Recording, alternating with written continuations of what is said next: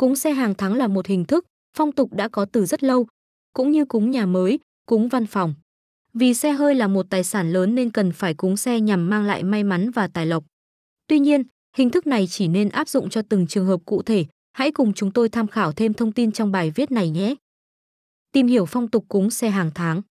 Phong tục cúng xe hàng tháng thường xuất hiện trong văn hóa truyền thống của nhiều dân tộc, đặc biệt là ở các nước Á Đông như Trung Quốc, Nhật Bản, Hàn Quốc và Việt Nam.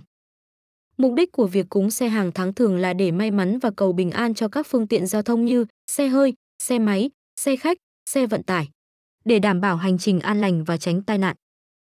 Ngoài ra, tục cúng xe hàng tháng còn thường được thấy ở những cửa hàng mua bán xe ô tô, xe máy, nhằm mục đích mua bán may mắn và mang lại nhiều khách hàng. Bài văn khấn cúng xe hàng tháng Trước khi đi vào thêm khảo bài cúng xe hàng tháng, người cùng nên tham khảo quy trình bày biện và cúng xe như sau.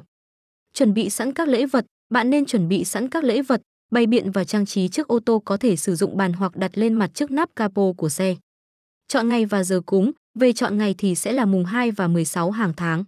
Còn về giờ thì bạn có thể chọn theo các giờ hợp với tuổi của bản thân hoặc chủ xe tuy nhiên, nên cúng xe vào buổi sáng.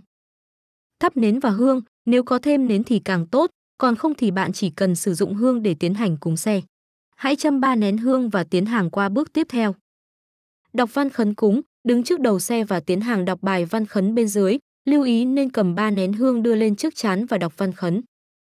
Hàm ân và hoàn thành cúng xe, sau khi đọc văn khấn, bạn tiến hành cắm các nén hương một.